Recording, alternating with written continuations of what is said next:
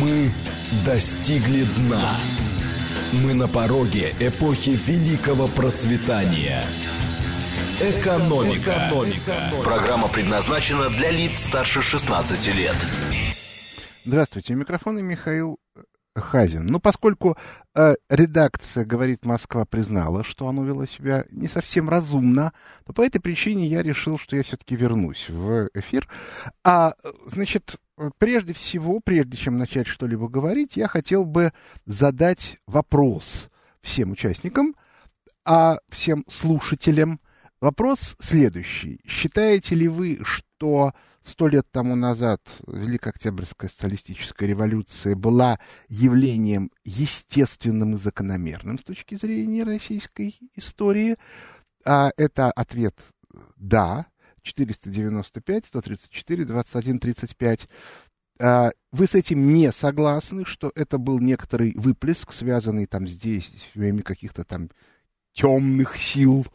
8495, 134, 21, 36. И, наконец, вариант третий. Ничего не знаю, чума на оба ваших дома, и вообще к этой теме возвращаться не хочу. Это 8495, 134, 27, 37.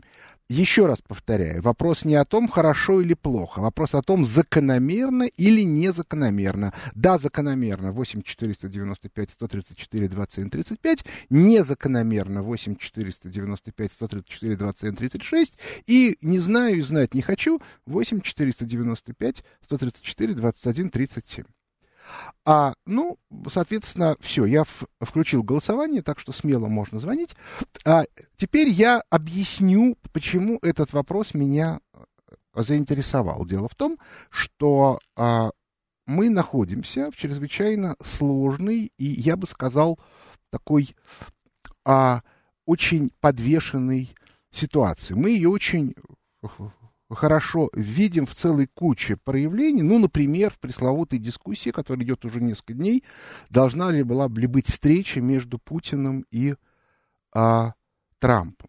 Я хотел бы сделать пояснение, которое важно для Михаила Хазина, поскольку он не в курсе. Редакция ничего не признавала. Редакция «Говорит Москва» не признавала, что она не права. Редакция «Говорит Москва» абсолютно права. Главный редактор остается по закону о СМИ Российской Федерации главным редактором. Редактор главный будет отвечать за эфир, а не Михаил Хазин. И, Михаил Хазин, если у вас есть возражения в этой связи, пожалуйста, покиньте студию. Если вы признаете законы Российской Федерации, продолжайте эфир. Я спрашиваю вас. Что, признаю ли я законы Российской Федерации? Да, закон признаю. Закон Российской Федерации о СМИ. Значит, я вас поставил здесь в эфир, я, как главный редактор, ввиду интереса к вашему изложению. То есть то, что вы говорите, люди почитают интересным. Мне нужно внимание, как СМИ, и ваши выступления вызывают такое внимание. Поэтому я считаю их полезными. Ваше предыдущее несогласие с тем, что главный редактор имеет право определять эфирную политику, ошибочно, оно не соответствует законам Российской Федерации. Мы не признаем никаких наших ошибок. Я был абсолютно на 100% прав и остаюсь правым и сейчас. И если у вас есть малейшие сомнения в том, что эфир — это моя ответственность согласно закону, встаньте и покиньте студию. Я требую этого. Или признайте, что вы были неправы. Еще раз повторяю, я признаю законы Российской Федерации. То есть вы остаетесь работать, а я главный редактор, и когда захочу, так построю эфир, как захочу, потому что ответственность моя. А если мне не понравится, как да, вы построите эфир, то я уйду, и больше я у вас уже не появлюсь никогда, независимо от того, что бы там хотели ваши слушатели. Never say never. Значит, я не говорю на нерусских языках. Хорошо. Значит, я настаиваю на том, что мы продолжаем работать в соответствии с законодательством, а вы никогда больше не высказываетесь о редакции. Вы о редакции, когда захотите высказаться, пригласите меня, и я выскажусь о редакции. Редакцию здесь представляю я, а не вы. Пожалуйста, продолжайте говорить об экономике.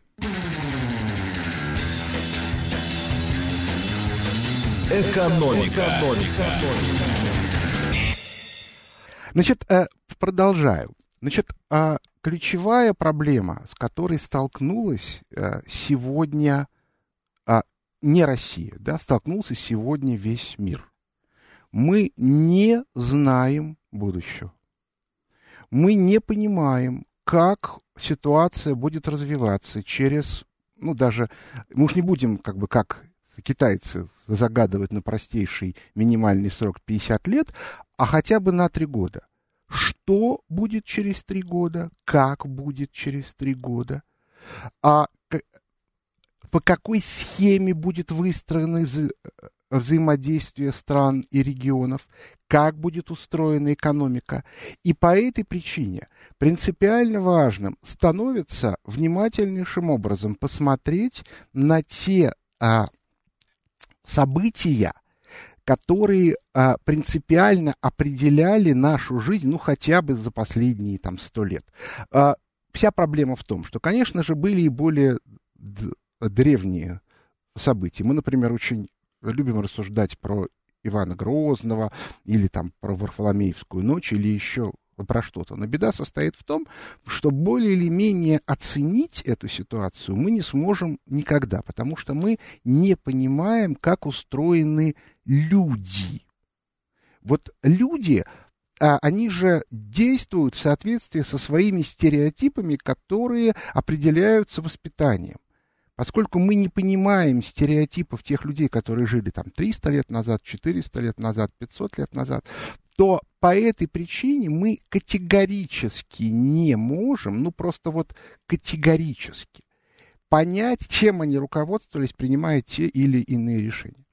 А вот ситуация 1917 года, хотя стереотипы совсем другие, но тем не менее мы, по крайней мере, можем пытаться их оценить. Но я уже как-то рассказывал здесь и в других местах о том, что у меня, например, с Владимиром Ильичем Лениным был общий знакомый.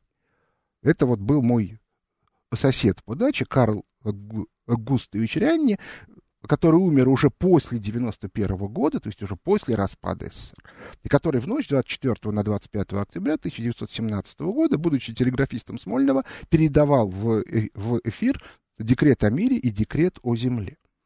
Я, конечно же, понимаю, что мои представления о том, как устроена жизнь, довольно сильно отличаются от тех, которые были у людей в те времена, но, тем не менее, они есть. Отмечу, что с точки зрения описание будущего, у нас есть колоссальные преимущества по сравнению с любым западным человеком. Ну, я имею в виду тех, кто еще помнит, что было во времена СССР. Просто потому, что они, в смысле, люди, которые живут при капитализме, ничего кроме капитализма не видели. У нас же есть опыт. Мы видели социализм. Кстати, молодым людям это объяснить невозможно. Они не понимают, что это такое, когда в телевизоре нет рекламы, когда людям бесплатно выдают квартиры, да и много еще чего. То есть это для них, они просто не понимают, как вообще такое в принципе может быть. А мы, ну, грубо говоря, те, кому старше там 40 лет, мы это понимаем, мы это видели.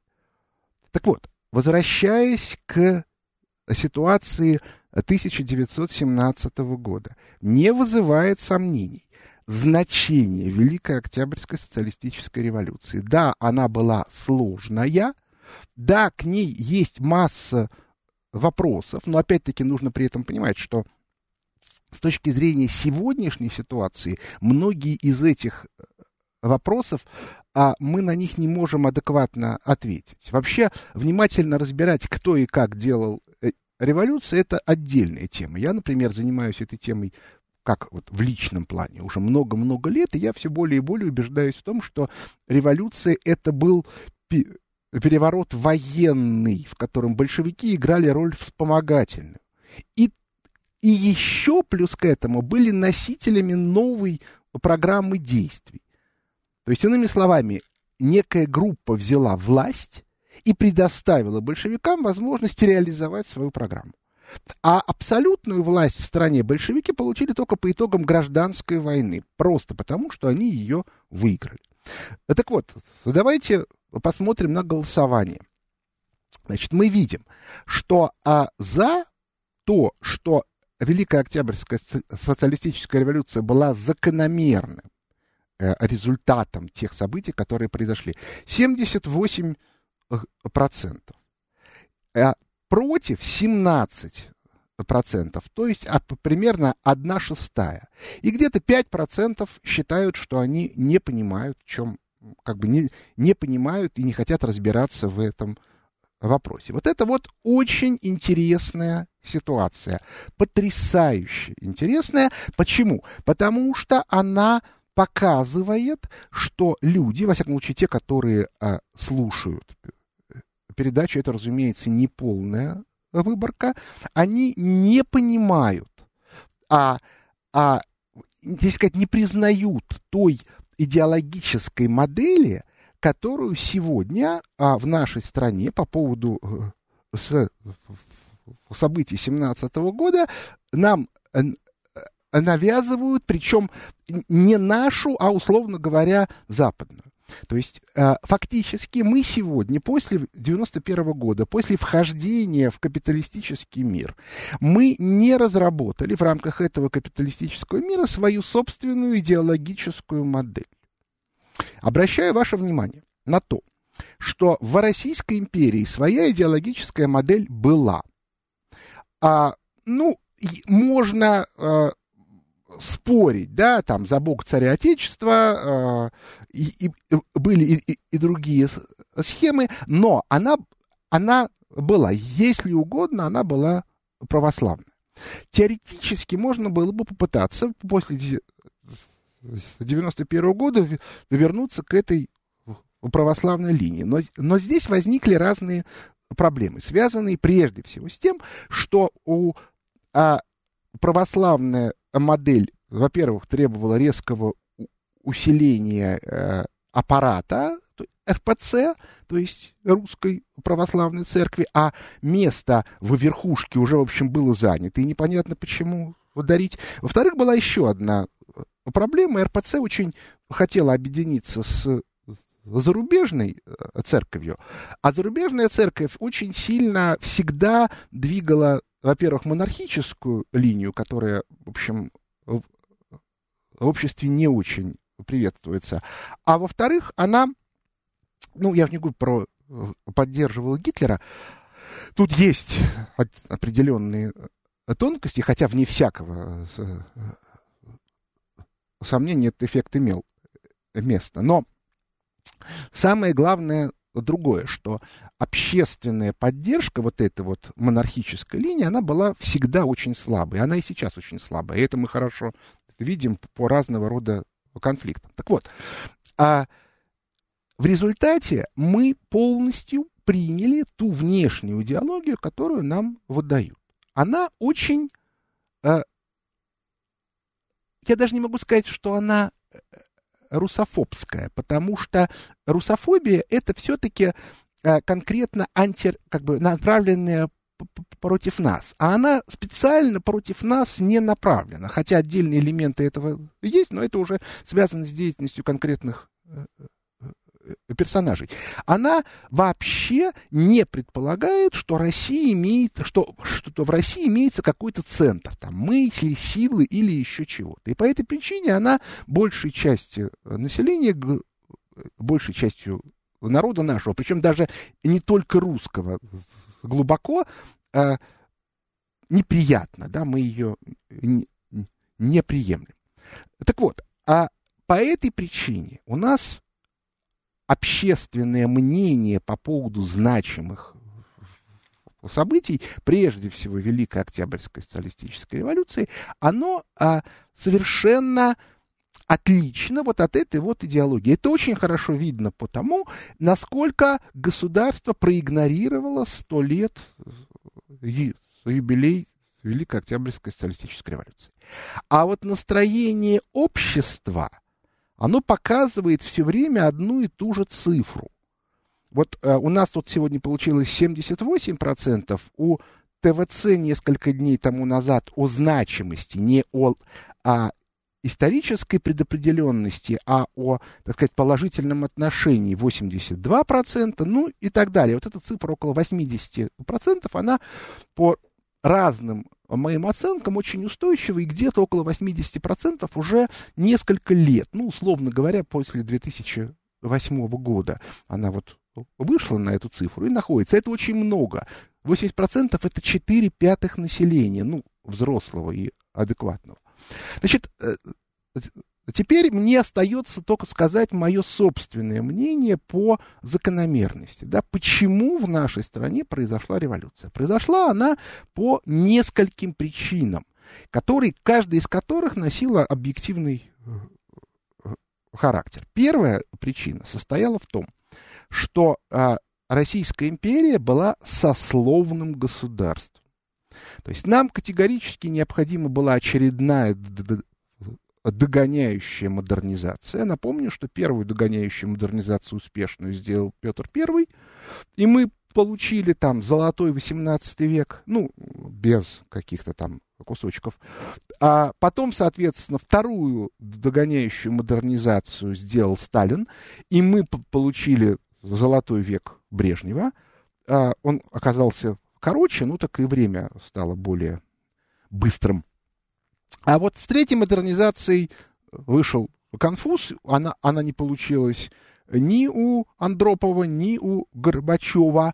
И, собственно говоря, исторически мы знаем, да, что если модернизация не получилась, то начинаются проблемы. Вот, собственно, вот в 1991 году эти проблемы вышли в полный рост. Отмечу, что попытка сделать модернизацию при империи была, и ее сделал эту попытку Столыпин, об этом все пишут, не пишут только одного. Дело в том, что Столыпин в нашей истории фигура идеализированная, и все говорят, что он делал модернизацию, но никто не объяснял, для чего он ее делал. То есть говорят, вот он тут аграрную реформу туда-сюда, для чего он ее делал? У него что, зуд был, да, реформировать ради реформирования? Нет, конечно. Столыпин хотел сделать конкретную очень вещь, вполне. Он хотел сделать, поскольку в тот момент модернизация это было развитие машиностроения, внутренний рынок для машиностроения. Поскольку страна была аграрная, ну, нужно было, чтобы машиностроение, продукцию машиностроения, это, условно говоря, трактора, закупались аграрным сектором. Для этого нужно было, чтобы были большие поля. А у нас была вот эта вот через полосицы мелкая, и нужно было изменить деревню радикальным образом. Вспомогательным фактором было то, что нужно было уменьшить количество крестьян для того, чтобы появились рабочие руки в промышленности. Реформу, которую затеял Столыпин, это была реформа по западному образцу. Сделать крупных фермеров, то есть крупных частных землевладельцев. Что для этого нужно было сделать? Для этого нужно было отобрать землю у общины. Значит, и в результате Столыпин начал вот эту свою реформу. Еще раз повторяю, цель была очень простая. Создать внутренний рынок продукции машиностроения. Почему об этом никто не говорит? А очень просто, потому что если вы об этом напишите, сразу становится понятно, что Столыпин свою реформу провалил. Абсолютно. Потому что выяснилось, что вот этот вот самый человек, на которого он сделал ставку, про которого считалось, что он будет там вкладываться в землеустройство, вкладываться в севооборот, будет закупать трактора, еще чего-то, вместо этого занялся сверхэксплуатацией своих же односельчан. То есть он выяснил, что вместо того, чтобы работать много и трудно, можно раздобыть с помощью государства значительно более легкий источник денег. И в результате община была расколота, и появился на селе дикий раскол и дикая ненависть к кулаку. Вы уж меня извините, конечно, но можно очень сильно ругать там сталинских 30-тысячников, но я могу вас уверить, что если бы вот этой вот дикой ненависти к кулаку, сельскому ростовщику, мироеду, слово «мироед» не Сталин придумал, ее бы не было, вот этой ненависти, то тогда бы не получилась бы вот такая реакция. Так вот, не вышло. Протест крестьян оказался, против такой политики оказался столь силен, что реформа Столыпина захлебнулась. То есть, иными словами, модернизация не прошла. А у Сталина она прошла. Так вот, а революция февральская главной своей задачей ставила ликвидацию сословного государства. Потому что невозможна модернизация в сословном государстве. Этого просто не бывает. Этого просто не бывает. Потому что в сословном государстве на ключевые, на самые интересные должности назначаются по родственному признаку, а не по там каким-то качествам. Разумеется, всегда назначение по родственному признаку существует. Но если вы вспомните, как это происходило в СССР, то вы увидите, что все вот эти вот хлебные места, на которые сажались родственники, они в большинстве своем не относились к реально ключевым должностям, на которых нужно было обеспечивать результат. К слову сказать, в СССР в силу очень высокой интенсивности работы руководящих кадров при Сталине и после, назначение на такую должность вовсе не было таким вот как бы льготным. Да? То есть человек, попадая на серьезную должность какого-нибудь там руководителя конструкторского бюро или еще чего-нибудь, он или там директора завода, он попадал в ситуацию, при которой ему нужно работать колоссально, и никакой крупный руководитель для своих детей, которых он хотел там защищать, особенно если он понимал, что они не тянут, на такую должность ничего бы не предложил. А вот профессор в хорошем вузе, какой-нибудь заместитель торгпреда в какую-нибудь страну, ну и так далее. Вот это да. Так вот, а разрушение сословного общества было категорически необходимо. Беда состояла в том, что оно очень сильно опоздало. В 18 году произошло, в феврале 17 года сословное общество отменили, но поскольку страна была в войне, и проблема с модернизацией встала уже, так сказать, абсолютно в полный рост, а при этом реформа столыпинская провалилась, то победители, я напомню, что война Первая мировая закончилась в конце 18 года, то победители, ну, в какой-то момент немцы себя считали победителями. В начале, собственно, в Брестский мир, да, они считали, что они вот выбили Россию. То они искренне считали, что можно Россию расчленить, ликвидировать и так далее. И в этом смысле то, что произошло, когда все понимали, что уже не просто необходима модернизация, а необходима модернизация крайне жесткая.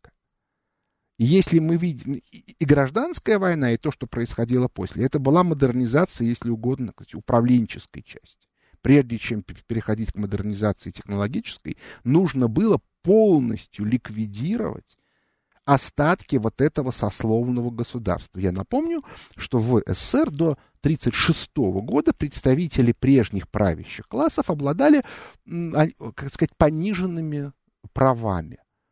Они были так называемыми лишенцами. Вот моя бабушка, которая была дочь богатого человека, она не смогла сразу поступить в институт. Ей пришлось 2 года проработать там на заводе, потому что она не как бы принадлежала к прежним правящим классам.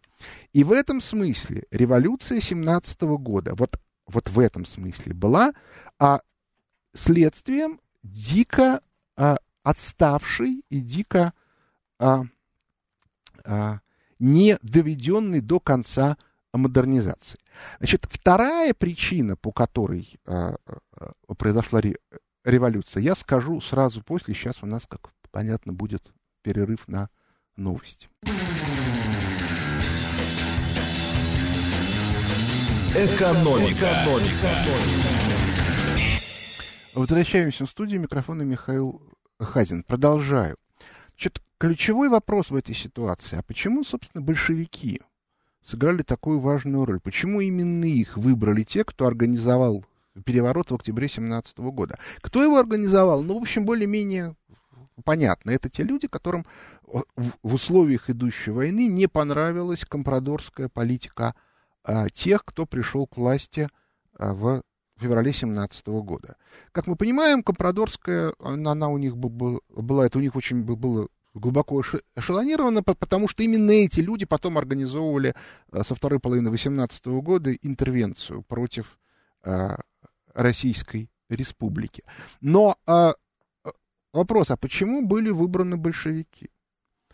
А очень просто, потому что, как там сказал Ленин на первом съезде Советов, на вопрос о том, что у нас сейчас никто не предъявляет позитивной программы, нет такой партии. Ленин сказал, есть такая партия. Так вот, самое интересное стоит в том, что та программа, которую предлагал Ленин сотоварищи, это была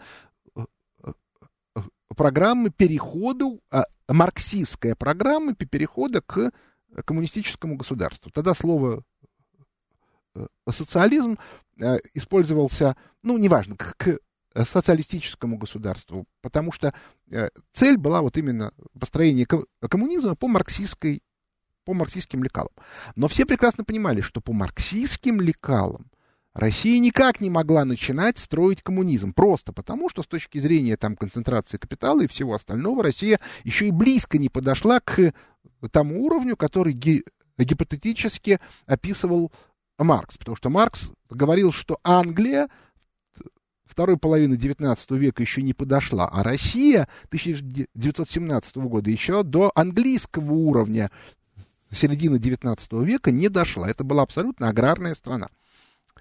Вопрос, что же произошло? Отмечу, кстати, что ту реформу, которую делал Ленина, а потом ее подхватил Сталин, она была совсем другая, она была не по марксовым канонам. И более того, те, кто внимательно изучал, соответственно, уроки в школах и в институтах при советской власти, мог бы обратить внимание, что там прямым текстом объяснялось, что то, что делается, это не совсем то, что, соответственно, делал, не совсем то, что описывал Маркс, что ленинизм — это совершенно отдельное слово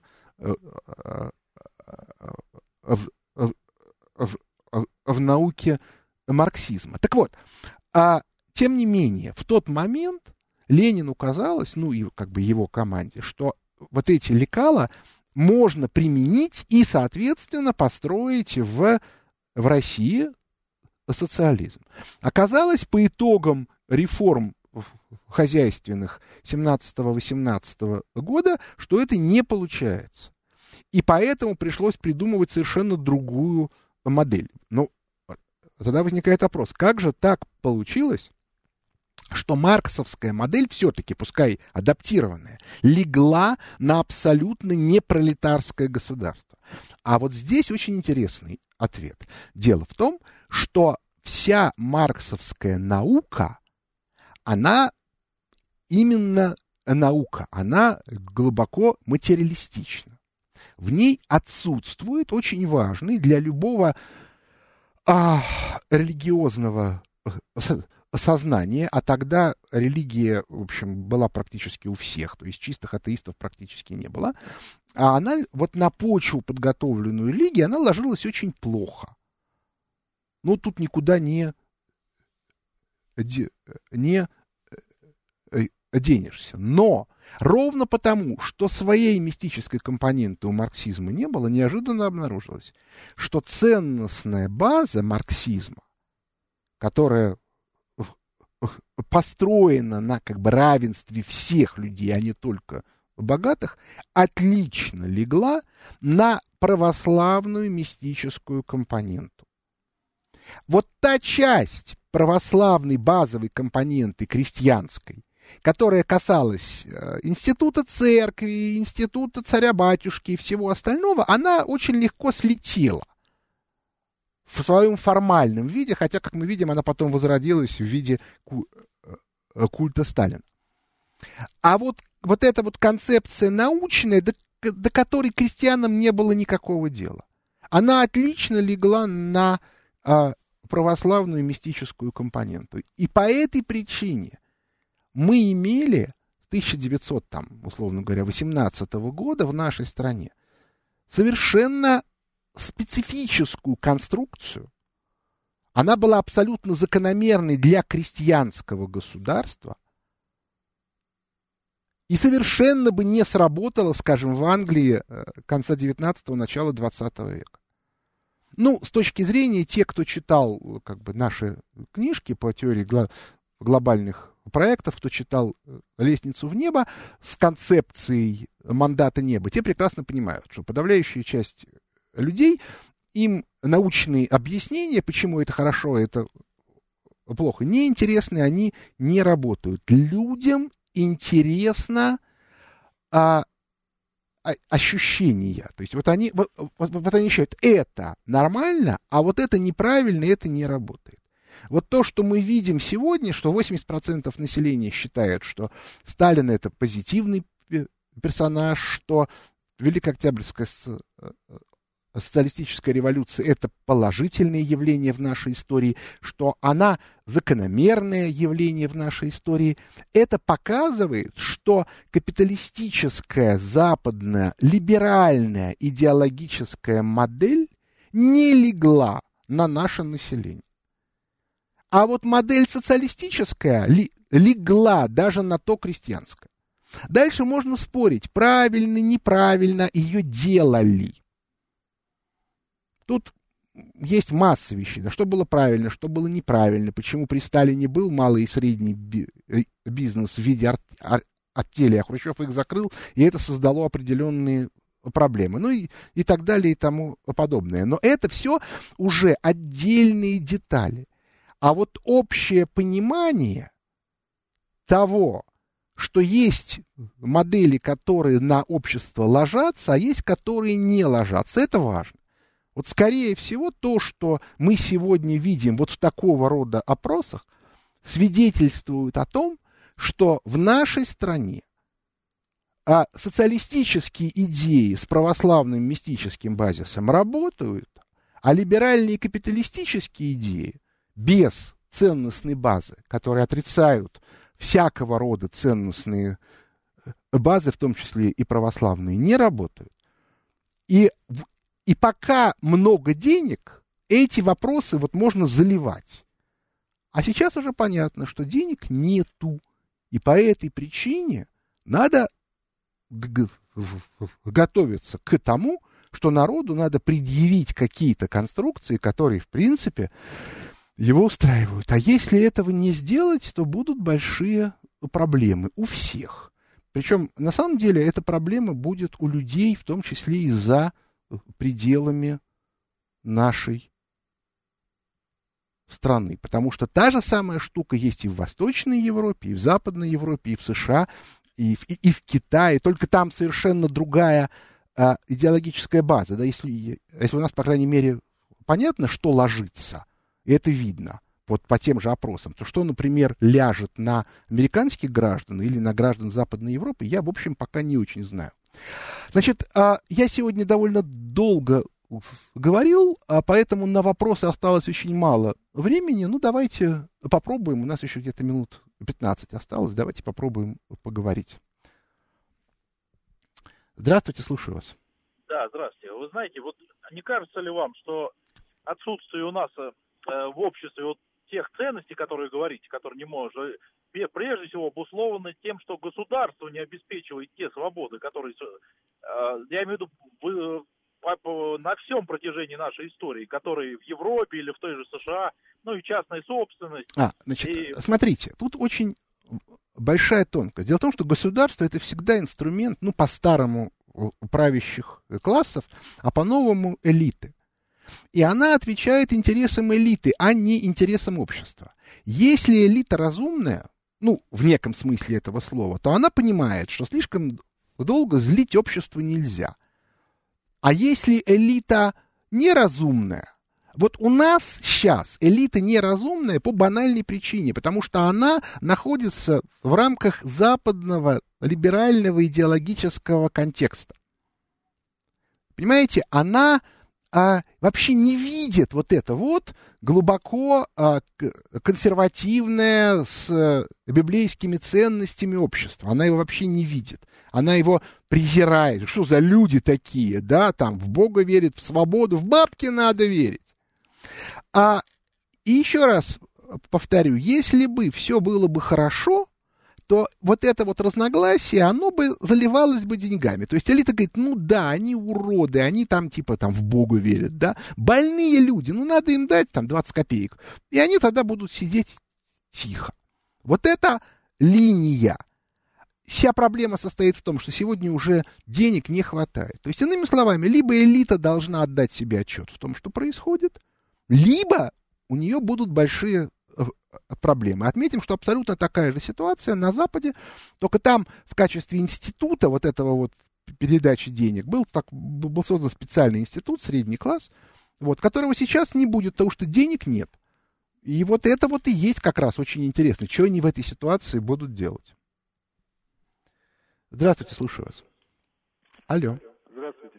Михаил, скажите, пожалуйста, а вот французский палеолог, посол писал, что генерал, когда не было снарядов, шли к нему, он одевал форму посольскую, шел хозяин земли русский, просить 300 вагонов под снаряды. Может, вот эти силы вооружили большевиков? Еще, помните, вот Бернар Шоу, как посетил Советскую Россию, приехал, говорит, в Англии, в России диктатура государства, а в Англии диктатура каждого босса. Вот что вам сегодня на передаче продемонстрировали. Ну, я, собственно, говорил о том, что любое государство — это диктатура правящих классов. Что касается, кто вооружил большевиков, уж меня извините, конечно, но большевики воевали на том запасе, который был сделан к империалистической войне. Тут уж никуда не денешься. Ну и я еще раз повторяю, не забудьте, что весь генеральный штаб армии, сначала царской, а потом, соответственно, уже республики временного правительства, весь перешел к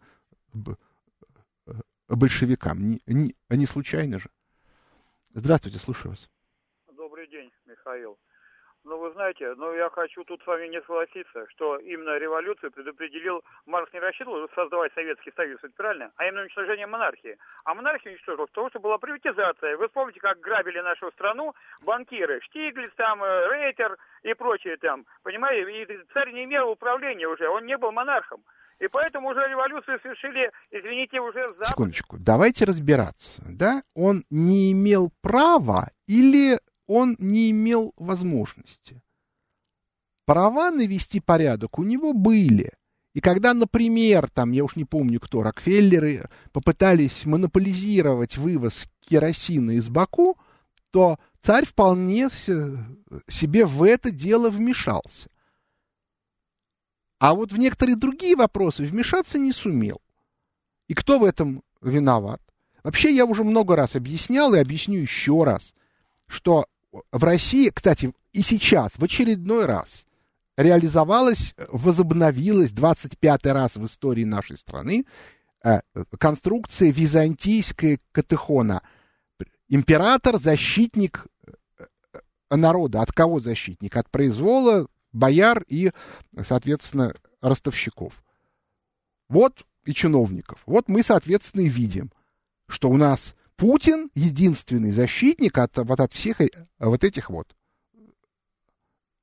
Другое дело, что его возможности очень ограничены, поскольку он является все-таки главой и элитной группы.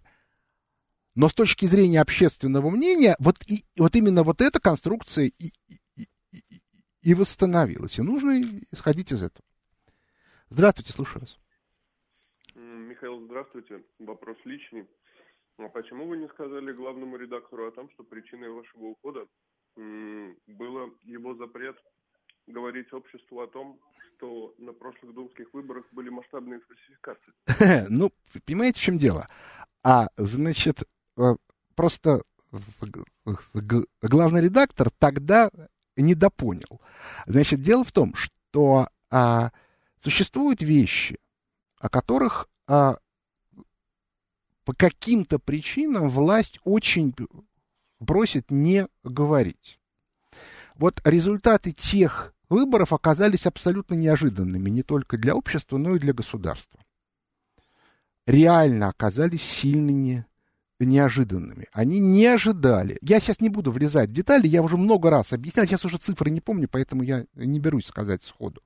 И по этой причине они на какой-то период категорически запретили эту тему вообще затрагивать, потому что у него, в смысле у государства, не было модели, как эту ситуацию более-менее внятно объяснить. Вот как сейчас у государства какое-то время не было модели объяснить, почему не было встречи Путина и Трампа. С моей точки зрения это абсолютно очевидно, потому что нету предмета для разговора. Принципиальные вопросы, которые касаются, условно говоря, мировой долларовой системы, уже решены, а конкретные вопросы, там, Сирия, КНДР и прочие, они решаются на уровне аппарата. И по этой причине, соответственно, когда государство не знает, что сказать, оно пытается эту тему замолчать. А у главного редактора возникло ощущение, что я не понимаю, да, что происходит, что говорить можно, что говорить нельзя, еще чего-то. Это его ошибка, поскольку я-то разбираюсь в этом лучше, чем он. Ну, тут уж как бы никуда не денешься, да. Ну, как бы у каждого человека свои, на своем месте свои болевые точки. Но я просто очень не люблю, когда мне хамят. Поэтому, если мне дальше будут хамить, ну, тогда, соответственно, на этом все и закончится. Здравствуйте, слушаю вас. Алло? Да. Здравствуйте, будьте любезны, ответьте на мой наивный вопрос. Вот сейчас по главным каналам прошли фильмы, где Ленин и Сталин полными подонками выставляются. Это очень плохой знак, наверное, что политика государства будет все... Ну это, безусловно, плохой знак, да, потому что, вообще говоря, любое государство исторические фигуры свои всегда поддерживает, даже если они достаточно спорные. Но в нашем конкретном случае мы же прекрасно все понимаем. Да? Мы сидим в либеральной западной матрице, которых до сих пор трясет от Ленина и от Сталина. Более того, на самом деле такого рода фильмы, ну, мы видим, да, 80% поддержки. Что это означает? Это запредельно много. Это означает только одно, что общество воспринимает первый канал и второй канал как вредитель. То есть, иными словами, руководители каналов целенаправленно объясняют людям, что их слушать не надо, потому что они людям врут. Это идиотизм, их идиотизм. Но мы не можем здесь ничего сделать и даже им это объяснить. Потому что они находятся вот в этой вот западной матрице. Да, конечно, эта матрица уже не столь сильна, как она была в 90-е годы. Ну, собственно, вот она победила полностью и целиком на 100% на Украине. Результат мы видим. В экономике результат мы видим. Я сейчас даже не буду говорить там о политике, о фашистах, еще о чем-то. Я просто говорю, что вот... реализация этой идеологии в национальном государстве ведет к тотальной катастрофе.